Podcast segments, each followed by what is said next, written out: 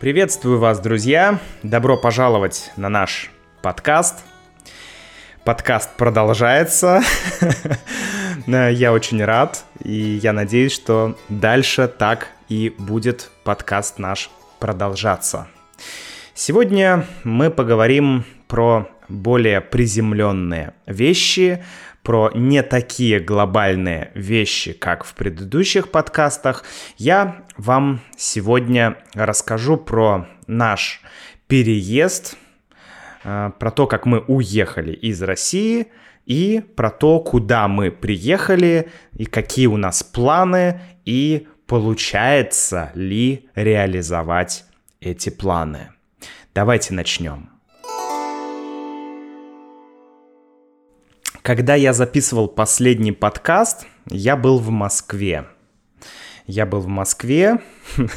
Это было где-то, ну, чуть больше недели назад. После этого, если вы, если вы подписаны на мой YouTube канал Russian with Max, то вы, вероятно, видели видео из Армении, из города Ереван.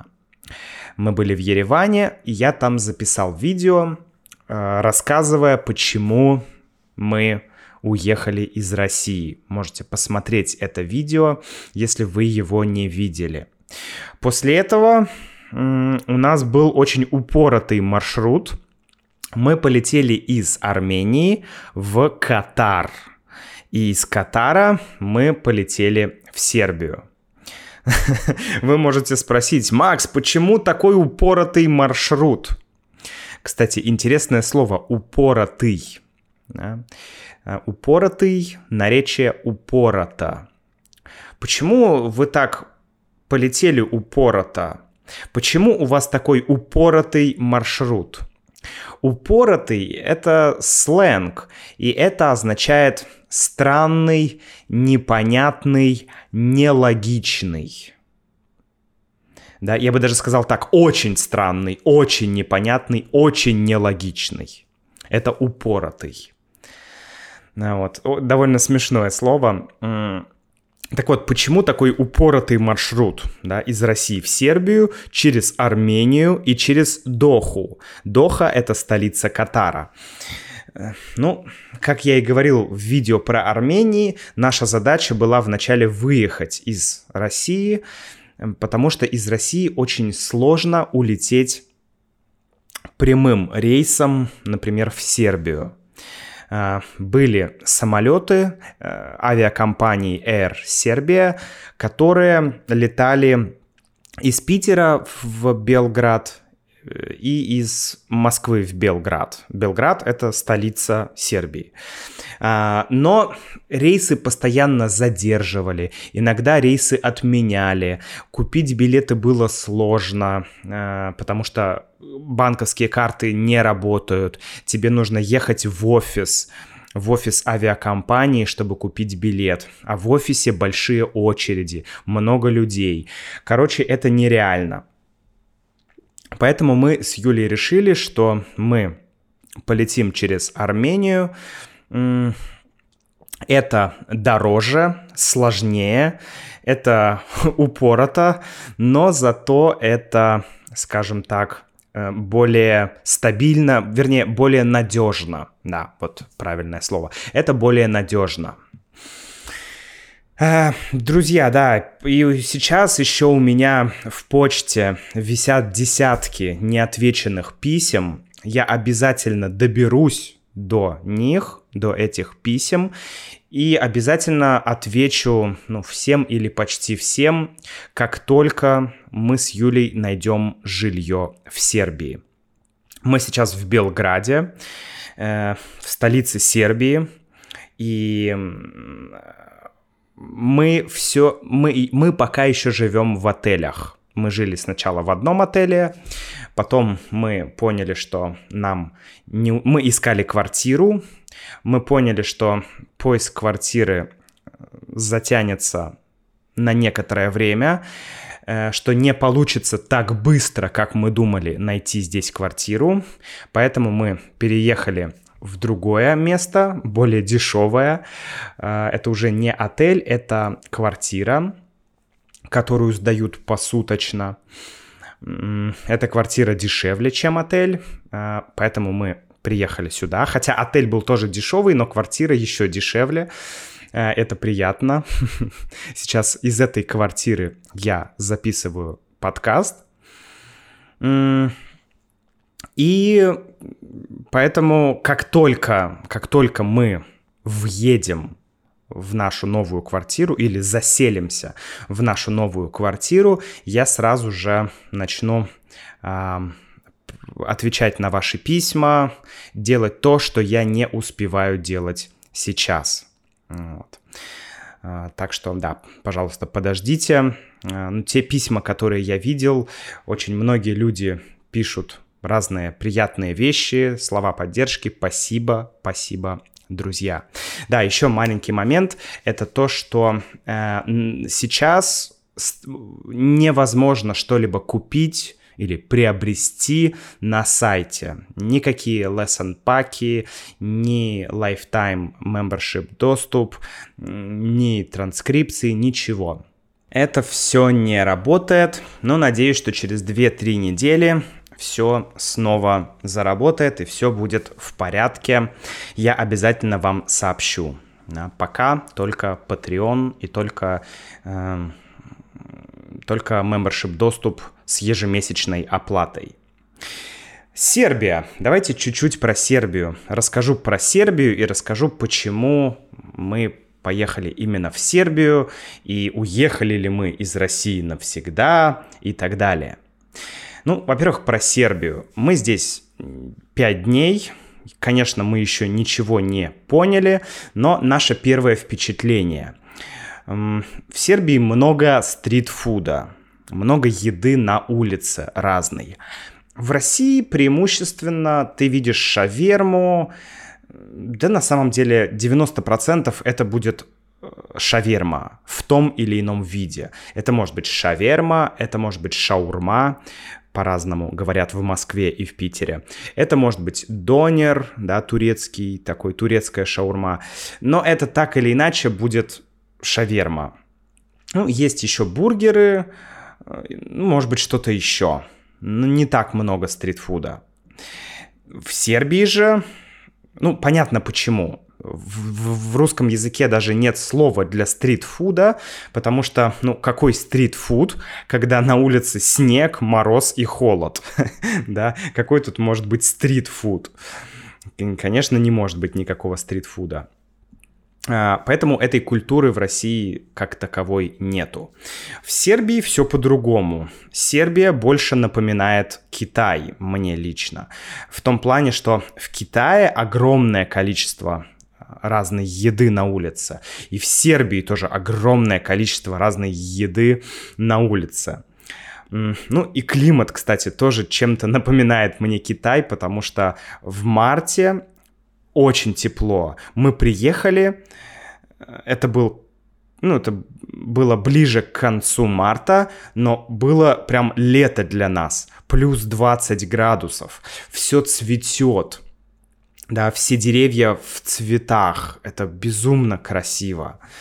Очень дружелюбные люди в Сербии. Это сразу бросается в глаза. То есть нет вот этой... В России ты, как сказать, когда ты коммуницируешь с человеком, то обычно первое это, как сказать, у каждого, ну почти у многих людей в России есть какая-то броня да, есть броня. Это как яйцо, да, яйцо и скорлупа. Есть скорлупа. Скорлупа — это то, что сверху яйца находится. Тебе нужно пробить эту скорлупу, и тогда ты увидишь человека, да. Э, ну, то есть э, это может быть хорошо, может быть плохо, это культурный, культурная особенность такая. Э, в чем это плохо, например? В том, что в России, как правило, если ты общаешься с продавцом в магазине или э, с незнакомым человеком, то ты вряд ли увидишь улыбку, ты вряд ли увидишь э, такой дружелюбный настрой, да, но здесь в Сербии по-другому. Здесь даже первый контакт уже связан с улыбкой, с, какой, с, с, каким-то, не знаю, с большей открытостью. Да, то есть люди говорят, о, привет, да, давай, конечно, вот, хе-хе. Вот, вот более вот, вот так, так, так, такой стиль. Это, это прикольно, это непривычно, и это прикольно. Вот, конечно, это, ну, немножко по-другому. Я думаю, что здесь, что, возможно, одна из причин этого — это все-таки, наверное, климат, да, регион, потому что, ну, на севере люди всегда были более такие суровые, на юге все более расслабленно, все более медленно, и люди такие более, ну, жизнерадостные. Мне так кажется. По крайней мере, это то, что я замечал. Сам Белград очень уютный, небольшой, ну, по меркам России, конечно, небольшой европейский город с маленькими улочками в центре, где играют музыканты на разных инструментах, город на холмах, то есть ты постоянно то поднимаешься, то спускаешься. Есть замок, он стоит на берегу реки, э, река называется Дунай, очень красивая река, э, большая, широкая. В общем, очень сильно это место отличается от России. Очень сильно. Есть, конечно, и похожие моменты. В целом, сами по себе сербы очень ну, похожи да, на русских, скажем так. То есть видно, что когда-то это был один народ. То есть, ну, что-то есть общее, да, так как это славянские народы. Есть и было много исторических а, каких-то совместных общая история, есть часть, часть истории общей, поэтому видно, что есть много сходств у сербов и у русских. Но тем не менее, все равно здесь в Белграде ты себя ощущаешь по-другому. Во-первых, это большой город. Э, это видно, что мультикультурный, мультинациональный город. Да? Мы в первый день с Юлей кушали в китайской столовой, где мы говорили чуть-чуть на китайском, чуть-чуть на английском, и потом пришла девочка из Украины, а, которая говорила по-русски, по-украински и по-сербски как минимум. Еще по-японски она изучает японский язык. И мы с ней познакомились и начали общаться. И, и иногда ты даже уже не понимаешь, на каком языке тебе нужно говорить. Вроде ты хочешь сказать э, что-то на китайском, когда ты общаешься с, э, с китайцами в китайском ресторане. Но вроде ты понимаешь, что они говорят по-сербски но сербский похож на русский, и тебе хочется сказать что-то по-русски. То есть иногда просто у тебя какой-то взрыв в голове, ты абсолютно не понимаешь, э, на каком языке и как тебе нужно э, говорить. Вот, это очень, очень странное ощущение. К сожалению, мы еще не начали учить сербский, потому что просто у нас нет вообще времени потому что нужно постоянно, э, то ты идешь в банк, то ты идешь а, в компанию в одну, то ты идешь в одно место, то в другое место. Огромное количество дел, которые нужно сделать, плюс поиск квартиры. Вот, это безумие, конечно. Сейчас мы встаем рано утром, ложимся, ну, тоже не очень поздно, потому что мы просто вот так, все, пуф, упали на кровать и засыпаем. Вот, очень много всего. Еще при этом... В общем, ладно. Мы с Юлей надеемся, что мы здесь, в Белграде, э, в Белграде, да, по-русски Белград, э, что мы в Белграде сможем подольше побыть. Мы очень надеемся, что мы сможем пожить здесь какое-то время. Мы уже жили с Юлей в Китае. Юля жила в США, например. Это все бесценный опыт который лучше дает понять разных людей, разную культуру, жизнь вообще. Потому что, ну, ладно, неважно.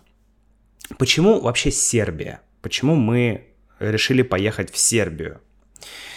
Да, вот под моим видео было много очень комментариев на тему а, почему немного, нет, на самом деле немного.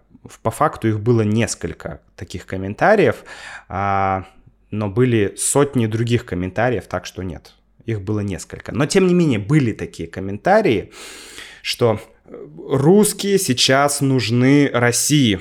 Вы должны оставаться в России и идти на улицы и протестовать. Да, э, что вы сейчас можете решить судьбу и будущее России. Не знаю, возможно, это какая-то европейская или западная, американская точка зрения, что люди э, решают, что вот демократия и люди реально могут что-то изменить. И я не спорю, окей, возможно, в этих странах это так каким-то образом работает. Я сам в это, конечно, не верю, но я, безусловно, понимаю, что люди так или иначе могут влиять в какой-то степени, да, чуть-чуть или может быть, побольше или еще побольше, но в какой-то степени люди могут влиять на политику, да, ну, на, на политическое устройство, на политиков и так далее. Да. Люди имеют влияние. И я также уверен, что в разных странах это влияние происходит по-разному. А, если мы говорим про Россию, то в России базово, мы об этом говорили уже в прошлых подкастах, у обычного, у большинства людей нет вот этой концепции, нет этой мысли в голове, что я что-то решаю. По разным причинам. Потому что ну, мы можем посмотреть на 20 век. Был Советский Союз. Люди вообще ничего не решали. Ну, то есть была партия, партия все решала. Была партия решала экономические задачи, э, идеологические, политические, образовательные, э, всякие задачи.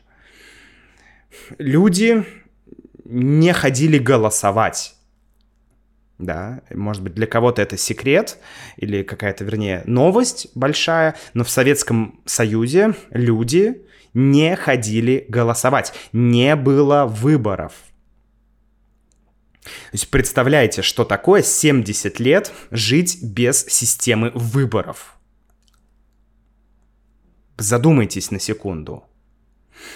И когда твои родители, твои бабушки и дедушки, ну и, возможно, даже и прабабушки, ну, естественно, жили без возможности голосовать, фактически без возможности как-то влиять, то этого у большинства людей в голове этой опции просто нет. Ну, например, у, там, у людей старшего поколения однозначно нет этой... Моя мама не ходила на выборы, и она ни за что не пойдет на выборы. Она считает это бессмысленным. Ее нельзя переубедить. И, и я даже не буду пытаться это делать, потому что это как это как уговаривать кроликов не есть морковку. Поэтому и также с многими людьми. То есть те, кто говорят, что О, русские, вы сейчас должны встать и сделать там то, что должны. Эти люди, наверное, очень наивные и не понимают, как устроено общество в целом и как и, и что происходит в России конкретно. Потому что смотреть на то, что происходит с западной точки зрения, или там с восточной, с любой, с другой, со стороны смотреть на то, что происходит, тем более слушая только европейские СМИ, но это означает не получать полной информации. Поэтому вот и вообще это, конечно, топик для отдельного подкаста, насколько люди влияют на то, что происходит э, в разных странах, насколько есть культура ответственности за государство и так далее. Это реально сложный топик, и я понимаю, что нельзя сказать два-три слова и, и все. То есть это должен быть один такой э, очень большой топик, с научными данными, с какой-то аналитикой и так далее, потому что, ну, просто так выражать свое мнение, а я думаю, что если... Э, 60% людей в России начнут протестовать, что-то изменится. Вот всякие такие мысли, э, они, к сожалению, абсолютно нереалистичны. И при этом я не говорю, что не нужно выходить и высказывать свою позицию. Это абсолютно нужно. Ты должен высказывать свою позицию. Но высказывать свою позицию можно по-разному. Я лишь хочу сказать об одном моменте, который я услышал э, у одного историка, даже не у одного на самом деле, о том, что историю творят, то есть делают личности, а не народ, а не люди. Историю творят личности, а не люди. Нам часто кажется, что вот люди собрались, было восстание, люди там где-нибудь э, свергли какого-то короля или царя, и все, это сделали люди. Это верно лишь отчасти. Потому что, по сути, люди — это так или иначе, э, может быть, это не очень красиво прозвучит, но это манипулируемое нечто. Всегда есть какой-то человек, который... Всег... Даже не обязательно человек, всегда есть какие-то силы, которые подогревают какие-то протесты, какие-то революции и так далее. Ну, хорошо, давайте посмотрим на русскую революцию, которая была более ста лет назад. Что, неужели тогда люди сами э, поняли, что что-то не так, люди сами поднялись на восстание, и люди сами организовали э, советскую власть, власть советов, пригласили Ленина и все. Неужели это было так? Конечно, нет. Людей к революции готовили. Силы внутри России, извне была поддержка большая. То есть это была целая работа для того, чтобы, скажем так, подогреть людей, да, подогреть, то есть подготовить людей к каким-то действиям. Просто так человек, который ходит на работу, э, да, на завод или который э, работает в селе крестьянин, просто так он не возьмет и не пойдет э, что-то менять. Он должен быть уверен, что другие люди тоже пойдут. Он должен понимать, что у него есть поддержка. Он должен понимать, что он может что-то сделать.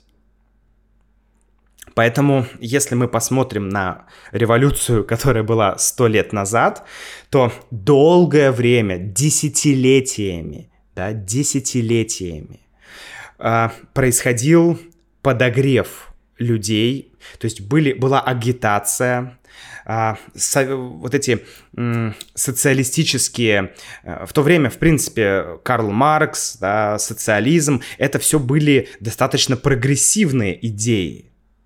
Это были прогрессивные идеи. И уже в начале, в конце 19 века, в начале 20 века многие видели те минусы капитализма, которые были, и люди хотели придумать другую систему. Поэтому э, нельзя сказать, что люди просто встали и что-то сделали. Это была работа. Это, если хотите, был проект.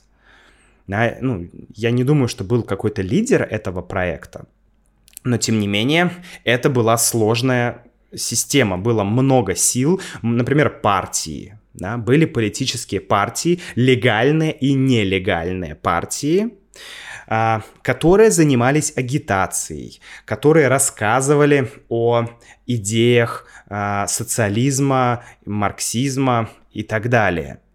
Были террористи- террористические организации. Да, в то время это было э, как бы э, это не критиковалось так обществом, как э, сейчас э, критикуется терроризм, да, но сейчас терроризм это, это страшное, то есть это, это непозволительно, это незаконно, но в то время люди проще относились к убийству, поэтому были террористические организации. Они так и назывались. Например, боевая организация партии эсеров.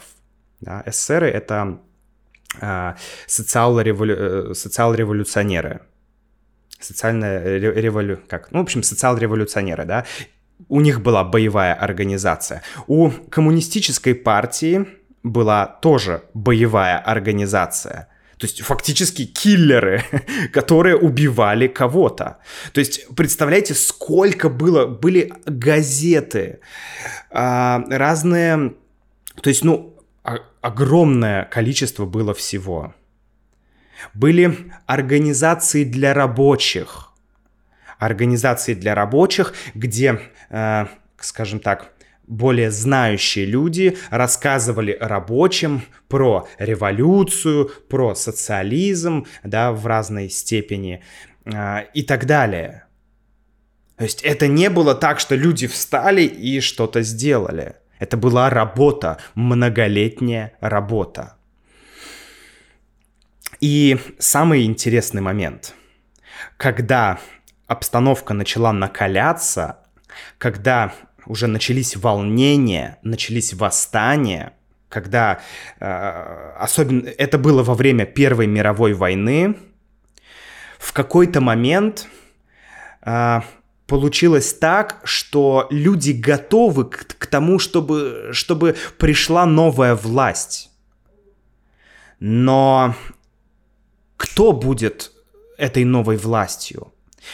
И вот в этот как раз нужный момент, ну, кто-то говорит с помощью Германии и за деньги Германии. Э, Россия тогда воевала с Германией в Первой мировой войне. Кто-то говорит, что Германия ни при чем. Но так или иначе, в Россию э, на бронепоезде во время войны э, из Германии, да, через Германию, вернее, приехал Ленин, и Ленин был тем человеком, который был способен. Да, мы сейчас не говорим, что плохо, хорошо, какие последствия. Мы говорим о том, что Ленин возглавил это все дело. Он взял революцию в свои руки. У него был план. Он был хорошим оратором. Он умел разговаривать с людьми, он умел объяснять. Он был умным человеком, так или иначе. Он был очень образованным человеком. Поэтому, друзья, а сейчас что мы видим? Сейчас нет никого, кто мог бы как-то э, что-то организовать вся оппозиция, все люди, которые хоть как-то думали иначе, эти все люди вычищались. Ну, то есть, можно сказать, практически уничтожались, да, в прямом или в переносном смысле. То есть от этих людей государство избавлялось на протяжении последних, ну, фактически, ну, 10 лет точно. А, наверное, даже и раньше. Все началось еще с Бориса Немцова, да, может быть, еще раньше. Поэтому очень просто говорить, что если все русские выйдут, то просто так люди не выходят. Они не могут выйти, если они не понимают, что что-то можно сделать. Сейчас, и люди, тем не менее, выходят в Москве, их сразу же а, арестовывают, и все. А дальше уже непонятно. Тебя либо, э, ну, тебя, скорее всего, отпустят, однако последствия могут быть разными. Либо штраф, либо ты будешь сидеть за решеткой какое-то время, либо еще что-то. Да, а, не хотел я об этом говорить, опять же, так слишком много, но просто я хочу вот донести простую мысль, да, что гораздо проще говорить о том, что и как должны сделать люди в другой стране, чем по факту посмотреть на всю ситуацию. А вся ситуация, она не черная и белая. В смысле, я имею в виду, она, не, она, она сложная, она много полярная. Есть много полюсов. Да? Есть не просто плюс и минус, есть куча всего, это все переплетено, ну, то есть это реально большая тема, о которой мне, например, говорить сложно, потому что я понимаю, что здесь нужно также, чтобы говорили и эксперты, и аналитики, то есть чтобы была хотя бы какая-то более полная картина. Вот. Поэтому, друзья, даже то, что я вам говорю, это тоже только один из взглядов. Обязательно слушайте разных людей, делайте свои какие-то выводы. Вот. Но все, все упрощения, вот самое, самое, самое нехорошее, как мне кажется, это упрощение и это обобщение. Что такое упрощение? Упрощение — это когда люди говорят, о, если бы э, сейчас русские встали, они бы смогли что-то изменить, они бы смогли прекратить войну. Да, это упрощение. Здесь человек игнорирует множество фактов. Второй момент а, — это обобщение. Когда люди говорят, а русские бла-бла-бла, или американцы, бла-бла-бла-бла, или немцы, бла-бла-бла, или украинцы, бла-бла-бла. Нет русских. Нет. Нет американцев. Нет вот такого, такой единой одной сущности русские.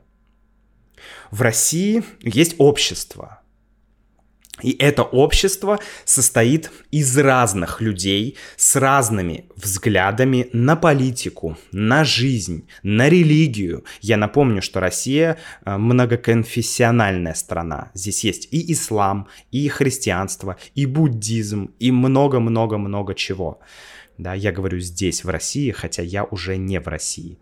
Но я все равно мыслю себя, как будто я в России, потому что, ну, честно говоря, сейчас вся информация находится онлайн, и, ну, я могу сидеть в любой точке мира и все равно быть, скажем, в России. Окей. А, немножко попил чая.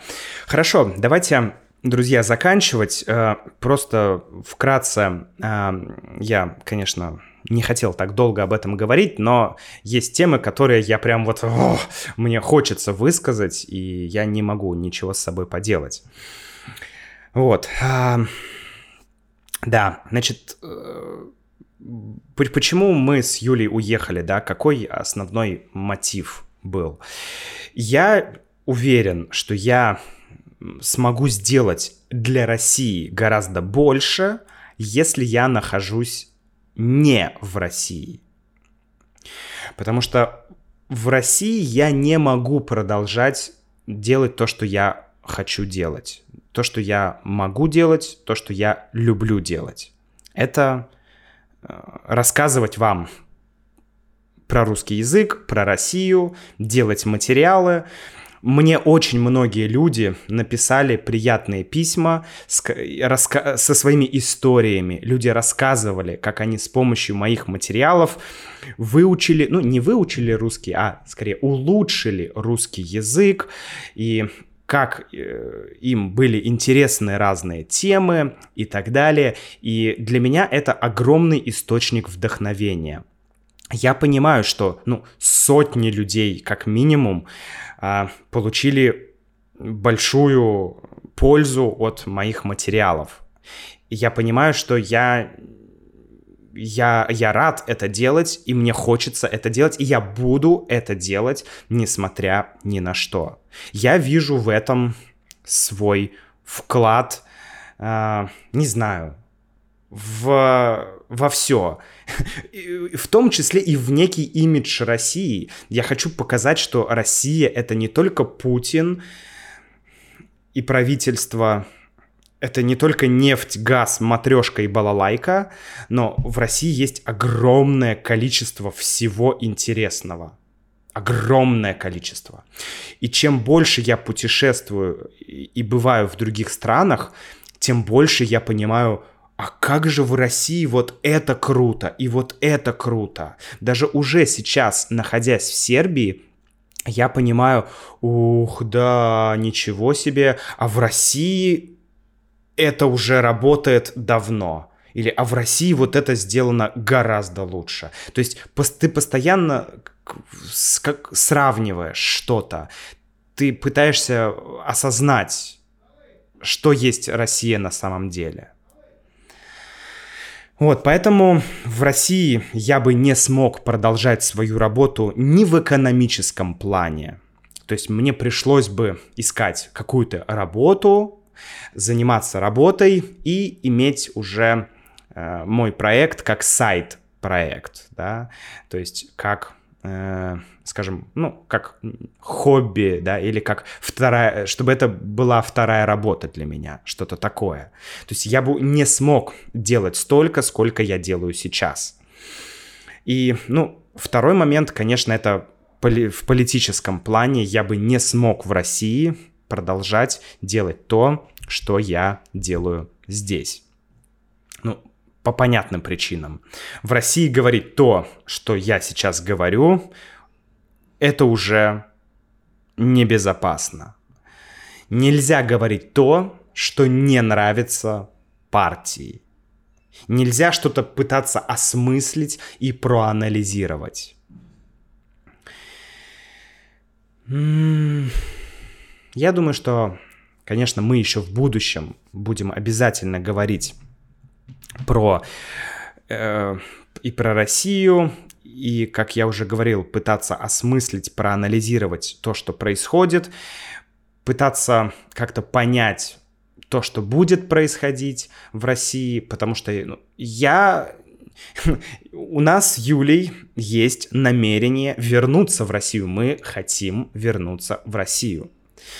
Но мы понимаем, что... И, возможно, нам придется каким-то образом вернуться в Россию, да, если у нас ничего не получится в Сербии, да, ну, по какой-то причине, если здесь нельзя будет делать мою работу, то, ну, потому что мне нужна, мне нужно зарегистрироваться, да, мне нужно, то есть есть всякая бюрократия. И в Сербии это возможно. В Сербии возможно работать, если ты русский, да, возможно здесь оформить, ну, не компанию, но, скажем так, предпринимательскую деятельность, да, то есть э, все равно, чтобы получать какие-то деньги, надо, чтобы это было легально, чтобы это было законно, нужны разные бумаги и так далее. В Сербии это сделать возможно. Плюс сербский язык — это славянский язык, он похож на русский, но он другой. И, честно говоря, сербский, как мне кажется, более аутентичный славянский язык, нежели русский. Это, это очень интересно, потому что ну, э, я сейчас начну учить сербский, я чуть-чуть уже начал его учить, и я понимаю, я лучше понимаю проблемы студентов, Э, например, ударение. В сербском языке нет конкретного ударения, то есть ты не знаешь, где ударение, но оно, оно часто в другом месте, нежели в русском языке.